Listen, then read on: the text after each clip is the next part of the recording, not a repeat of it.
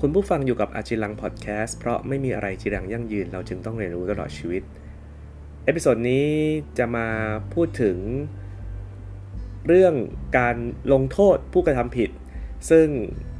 มีการถกเถียงแล้วก็มีการพูดคุยกันมาตลอดหลายปีนะครับว่าจริงๆแล้วเนี่ยโทษประหารสมควรมีไหม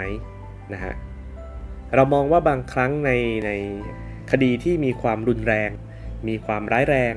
แล้วก็เป็นคดีที่เป็นที่หวาดกลัวของประชาชนมีผู้เสียหายได้รับความทรมานความทุกข์มีผู้เสียชีวิตจำนวนมากหรือใดๆก็ตามนะครับการลงโทษเนี่ยก็อาจจะมีการตัดสินจนถึงโทษประหารชีวิตแต่ว่าก็จะมีหลายๆคนหรือแม้แต่องค์กรนะครับอย่าง Amnesty ก็เป็นองค์กรหนึ่งที่มองว่าจริงๆแล้วเนี่ยเราไม่ควรจะมีโทษประหารชีวิตนะฮะทำไมถึงคิดอย่างนั้นวันนี้ก็มีเหตุผลจะได้เหตุผลไหมก็ได้นะครับผมเหตุผลที่ว่าทำไมเราจึงไม่ควรมีโทษประหารชีวิตนะครับเขาแบ่งเป็นข้อๆนะครับจากเพจของ Amnesty วันนี้ก็ขออนุญาตนำมาแชร์ให้พวกเราฟังนะและเดี๋ยวตอนท้ายผมก็จะพูดในมุมมองส่วนตัวของผมเองนะครับอย่างแรกเลยเนี่ยเขาบอกว่าจริงๆแล้วเนี่ยในระบบยุติธรรมนะฮะบางครั้งนะครับเรารู้ว่ามีคนทำผิดแต่หลักฐานเนี่ยมันไม่ไม่แข็งแรงพอนะครับหรือมีการถูกจัดฉากมีการบิดเบือนต่างๆนานาเนี่ยซึ่งเกิดขึ้นได้หรือบางครั้งเนี่ยนะฮะคนที่ทำผิดเนี่ยก็สารภาพทั้งๆที่ไม่ได้ทำก็มีเหมือนกันอันเนื่องมาจากว่าอาจจะถูกทรมานถูกกดดันจากหลายๆอย่างจากผู้ผู้ที่ต้องการจะปิดคดีเร็วๆอย่างในประเทศสหรัฐอเมริกานะครับตั้งแต่ปีค.ศ.หนึ่งพันเก้าร้อยเจ็ดสิบสามนะฮะมีคนหนึ่งร้อยสามสิบแปดคนถูกตัดสินโทษประหารและภายหลังเนี่ยได้รับการตัดสินพ้นผิดครับซึ่งมีนักโทษประหารเนี่ยถูกประหารไปพันกว่าคนแล้วคิดเป็นเปอร์เซ็นต์การตัดสินพลาดเนี่ย สิบเปอร์เซ็นต์ ทีนี้คำถามคืออย่างนี้ครับเมื่อเมื่อเขาได้รับโทษประหารเราเห็นแล้วว่าส่วนหนึ่งของผู้กระทำความผิดที่ได้รับโทษประหารเนี่ยเขาไม่ได้ผิดอย่างที่เราคิดกันนะฮะถ้ามีการตัดสินและการประหารไปแล้วเนี่ยจะเกิดอะไรขึ้นแล้วเราจะนำเขากลับมาได้ยังไงนะครับเมื่อมีการตัดสินประหารไปแล้วเพราะฉะนั้นนี่คือเหตุผลว่าทำไมเราถึงไม่ควรมีโทษประหารนะครับข้อที่หนึ่งข้อที่สองครับเป็นเรื่องของความเชื่อนะฮะหลายคนเชื่อว่าการมีโทษประหารเนี่ยจะทำให้อาชญากรเนี่ยเกิดความกลัวแล้วไม่กล้าก่ออาชญากรรมหรือก่อเหตุการณ์รุนแรงแต่จริงๆแล้วนะฮะมีการศึกษาเกี่ยวกับการลงโทษแล้วก็อัตราของคดีอาชญากรรมดร.โจนาธานโกรเนอร์นะฮะเขากล่าวไว้ว่าวิธีคิดของอาชญากรเนี่ยไม่ได้คิดถึงผลที่ตามมาครับตอนที่เขาก่ออาชญากรรมว่าเฮ้ยถ้าทำไปแล้วจะโดนโทษอะไรแบบนี้นะฮะเพราะงั้นการที่เขาก่ออาชญากรรมเนี่ยมันเกิดจากแรงบันดาลใจเกิดจากสถานการณ์ที่เขาตัดสินใจณเวลานั้นซึ่งไม่ได้มีความคิดหน้าคิดหลังนะฮะไม่ได้มีตรรกะหรือลอจิกในการตัดสินว่าสิ่งที่ทำนั้นควรหรือไม่ควรและดร.เกรเนอร์เนี่ยก็ยังกล่าวถึงอัตราของการฆาตกรรมว่ามันมีความเกี่ยวพันกับพื้นฐานด้านเศรษฐกิจและสังคมและก็สาธารณสุขด้วยนะเพราะฉะนั้นเนี่ยปัจจัยในการก่อให้เกิดอาชญากรรมนะครับมันไม่ได้มันไม่ได้เกิดจากผลลัพธ์ที่มันจะเกิดหลังจากก่ออาชญากรรมแต่ว่ามันเกิดจากสถานการณ์ที่เขากำลังเจออยู่ตอนนั้นเช่นเศรษฐกิจซบเซาเกิดตกงานนะฮะหรือความเครียดหรืออะไรต่างๆเพราะฉะนั้นเนี่ยอาชญากรเขาไม่มานั่งคิดหรอกนะครับว่าถ้าข่มขืนแล้วจะติดคุกฆ่าคนตายจะถูกประหารเพราะส่วนใหญ่เนี่ยสภาพจิตใจของผู้กระทำผิดนะครับไม่ได้อยู่ในสภาพที่จะตรึกตรองอย่างถี่ถ้วนอยู่แล้วอันนี้ก็คือข้อที่สองทีนี้ข้อที่สามนะครับว่าทำไมถึงไม่ควรมีโทษประหารนะฮะก็คือเรื่องของงบประมาณนะในเพจ Amnesty นะครับมีการยกตัวอย่างในรัฐแคลิฟอร์เนียเขาบอกว่าต้นทุนระบบในการตัดสินโทษประหารเนี่ยมีมูลค่าหนึ่งร้อยสามสิบเจ็ดล้านดอลลาร์เพราะว่าต้องมีการไต่สวนหลายครั้งมีค่าใช้จ่ายด้านลูกขุนนะครับด้านตำรวจนั้นก็ไม่ใช่เงินที่ถูกนะครับในการทำระบบ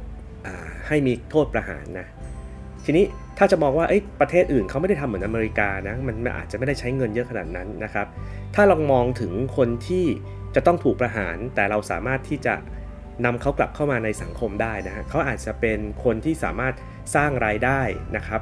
เกิดการหมุนเวียนของระบบเศรษฐกิจนะครับเขาอาจจะเข้ามาแล้วก็ทำให้เศรษฐกิจดีขึ้นนะครับหรืออาจจะเป็นส่วนหนึ่งอะไรประมาณนี้เพราะฉะนั้นเนี่ยการที่เราลดจำนวนประชากรลงไปสักคนหนึ่งเนี่ยด้วยการประหารนะครับก็อาจจะสูญเสียโอกาสในการที่จะมีแรงงานเข้ามาผลักดันเศรษฐกิจนะครับอันนี้ก็เป็นมุมมองของทาง Amnesty เขานะครับข้อที่สี่ครับข้อที่สี่เป็นเรื่องของความเชื่อนะฮะมีหลายเหตุการณ์หลายคดีนะครับที่ทำให้คนแบบรู้สึกกลัวหวาดกลัวแล้วก็ด่าสาปแช่งนะฮะคนที่ทำความผิดเนี่ยว่าเฮ้ยนี่มันเลวร้ายมากยังเป็นมนุษย์อยู่หรือเปล่านะแล้วแบบบางทีคือประเทศไทยชอบจะชอบเห็นแบบว่าเหตุการณ์แบบว่าประชาทัณฑ์นะครับเวลาที่เขาไปทำแผนรับสารภาพในในพื้นที่นะครับผมทีนี้เขาบอกว่านะฮะ Amnesty เนี่ยเขาบอกว่าจริงๆแล้วการที่คนเรากลายเป็นแบบนั้นนะฮะจริงๆแล้วมันมีมันมีปัจจัยหลายปัจจัยเช่นการถูกทำร้ายจากสังคมจากครอบครัวจากสิ่งแวดล้อมก่อนที่เขาจะมากระทำผิดก็คือเขาเราเราถือว่าเขาเป็นผู้ที่ได้รับความกระทบกระเทือนนะครับหรือถูกกระทำมาก่อนนะซึ่งจริงๆแล้วคนเหล่านี้นะนักวิจัยที่ชื่อว่าเฟอร์แมนวีจอร์เจียนะครับเขาบอกว่าสามารถเปลี่ยนตัวเองได้ถ้าได้รับโอกาสนะเขาบอกว่าในปีหนึ่งพันเก้าร้อยเจ็ดสิบสองนะครับมีนักโทษสามร้อยยี่สิบสองคนได้รับนิรโทษกรรมจากโทษประหาร เก้าสิบเปอร์เซ็นต์ คนเหล่านี้ครับไม่ทำผิดกฎหมายอีกเลยนะฮะส่วน เจ็ดสิบเปอร์เซ็นต์ ของ สิบเปอร์เซ็นต์ ที่เหลือนะครับเมื่อกี้คือ เก้าสิบเปอร์เซ็นต์ ไม่ทำอะไรอีกเลยไม่ทำอะไรผิดกฎหมายอีกเลยนะครับส่วนอีก สิบเปอร์เซ็นต์ เนี่ย เจ็ดสิบเปอร์เซ็นต์ ของในนั้นน่ะยังทำผิดกฎหมายอยู่แต่การทำผิดกฎหมายนั้นเป็นประเภทแบบไม่ได้ไปรายงานตัวกับเจ้าหน้าที่แอบย้ายที่อยู่อะไรเงี้ยไม่ได้ไม่ได้ทำผิดกฎหมายที่เป็นความรุนแรงอีกนะฮะเพราะฉะนั้นเนี่ยจึงมีความเชื่อว่า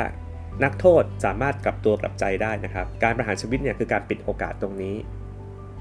อันนี้ก็จะเป็นมุมมองของทาง Amnesty เขานะส่วนข้อที่ห้านะครับ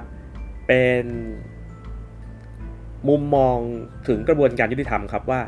การไต่สวนคดีเนี่ยไม่ใช่ทุกคดีมีความยุติธรรมไปเสียทั้งหมดหลายครั้งนะครับมีการแอบช่วยเหลือกันระหว่างคนที่เกี่ยวข้องในคดีไม่ว่าจะเป็นเจ้าหน้าที่หรือใดๆก็ตามซึ่งมันมีโอกาสเกิดขึ้นสูงและเกิดขึ้นได้นะครับไม่ว่าจะเป็นการให้การเท็จการปลอมแปลงหลักฐานการทำลายหลักฐานในระหว่างทางอื่นๆต่างๆนานามากมายมีกรณีศึกษาที่ประเทศลาวนะครับอดีตนักโทษหญิงในเรือนจำชื่อว่าซามันธา โอโรเบเตอร์ซึ่งตอนนั้นเธอเนี่ยท้องห้าเดือนอยู่ในเรือนจำเธอติดคุกในคดีมีเฮโรอีนในครอบครองหกร้อยเก้าสิบกรัมซึ่งการไต่สวนเนี่ยเกิดขึ้นรวดเร็วมากนะฮะแล้วผลสุดท้ายเนี่ยถูกตัดสินประหารทั้งทั้งที่ประเทศลาวเนี่ยไม่มีโทษประหารสำหรับผู้หญิงที่ตั้งครรภ์นะครับแต่ในระหว่างนั้นเนี่ยไม่มีการไม่มีการจ้างทนายทนายที่ทางประเทศลาวเนี่ยจัดหาให้เนี่ยก็มีแค่ก่อนขึ้นศาลแล้วก็ไม่ได้มีการจัดหาพยานสืบสวนเรื่องราวต่างๆนานาจนสุดท้ายเนี่ยด้วยความช่วยเหลือของรัฐบาลอังกฤษซึ่งก็เข้าไปช่วยพูดคุยแล้วก็ทำให้ซาเมนต้าเนี่ยสามารถบินกลับประเทศแล้วก็คลอดลูกได้อย่างปลอดภัยถึงได้รับการไต่สวนอีกครั้งหนึ่งนะครับเพราะฉะนั้นจริงๆแล้วมันมีความบกพร่องที่อาจเกิดขึ้นในกระบวนการเนี่ยมากมายเลยนะฮะถ้าเกิดโทษประหารเกิดขึ้นไปแล้วถูกตัดสินไปแล้วประหารไปแล้วเนี่ยบางครั้งเนี่ยเรามาพบว่าเหตุการณ์มันไม่ใช่อย่างที่มันเป็นนะครับเราก็จะไม่สามารถกลับมาแก้ไขอะไรได้นะฮะหรือข้อเจ็ดนะครับหลายคนเชื่อว่าโทษประหารเนี่ยมีความเป็นมนุษยธรรมนะฮะไม่เกิดความเจ็บปวดต่อผู้กระทำผิดจริงๆแล้วเนี่ยโทษประหารมีหลายแบบนะครับไม่ว่าจะเป็นแขวนคอยิงเป้าเก้าอี้ไฟฟ้าหรือฉีดยานะฮะไม่ว่าวิธีไหนก็มีความทรมานทั้งนั้นนะครับแม้แต่ฉีดยาที่เราคิดว่าอาจจะฉีดแล้วหลับไปอะไรเงี้ยจริงๆแล้วยาที่ฉีดเข้าไปเนี่ยก็อาจจะมีผลทำให้เกิดความทรมานก่อนที่ผู้กระทำผิดจะเสียชีวิตก็เป็นได้นะครับเพราะงั้นเนี่ยจริงๆแล้วโทษประหารเนี่ยไม่ได้เป็นการการุญยฆาตและก็อาจจะเกิดความเจ็บปวดกับผู้กระทำผิดได้ในช่วงเวลาสุดท้ายของเขาข้อถัดมานะครับข้อแปดหลายคนคิดว่าการประหารชีวิตเนี่ยทำให้ครอบครัวของผู้ถูกประหารเนี่ย เอ่อ เขาเรียกว่าสามารถที่จะเยียวยาจิตใจบรรเทาทุกข์ได้ดีขึ้นนะครับจริงๆแล้วไม่ใช่นะฮะการที่คนในครอบครัวถูกพรากชีวิตไปนะครับไม่ต่างจากฆาตกรรม ที่ผู้กระทำผิดได้เป็นได้เป็นคนก่อนะฮะแต่การพรากชีวิตของผู้กระทำผิดเนี่ยก็คือการฆ่าเหมือนกันเป็นฆาตกรรมโดยเจ้าหน้าที่รัฐความสูญเสียความเสียใจความทุกข์พวกนี้ไม่ได้หมดไปหลังจากที่ผู้กระทำผิดถูกประหารนะครับหลายครั้งครอบครัวก็จะมีปัญหาเป็นตราบาปนะแล้วก็สมมุติว่าเด็กที่พ่อแม่ถูกตัดสินประหารนะครับก็ไม่ใช่ว่ามันจะเลิกแล้วต่อกันนะครับเด็กก็จะถูกล้อเลียนถูกบูลลี่นะครับว่าเป็นลูกของคนที่ถูกตัดสินประหารชีวิตนะครับแบบนี้เป็นต้นนะฮะเพราะฉะนั้นจริงๆแล้วไม่ได้เกี่ยวอะไรกับเรื่องของการเยียวยาจิตใจครอบครัวเลยนะครับสำหรับโทษประหารจริงๆนะถ้าเขาอยู่แล้วกลับตัวกลับใจได้นะครับผมว่ามันอาจจะดีซะอีกนะในการที่เราจะให้โอกาสคนนะครับ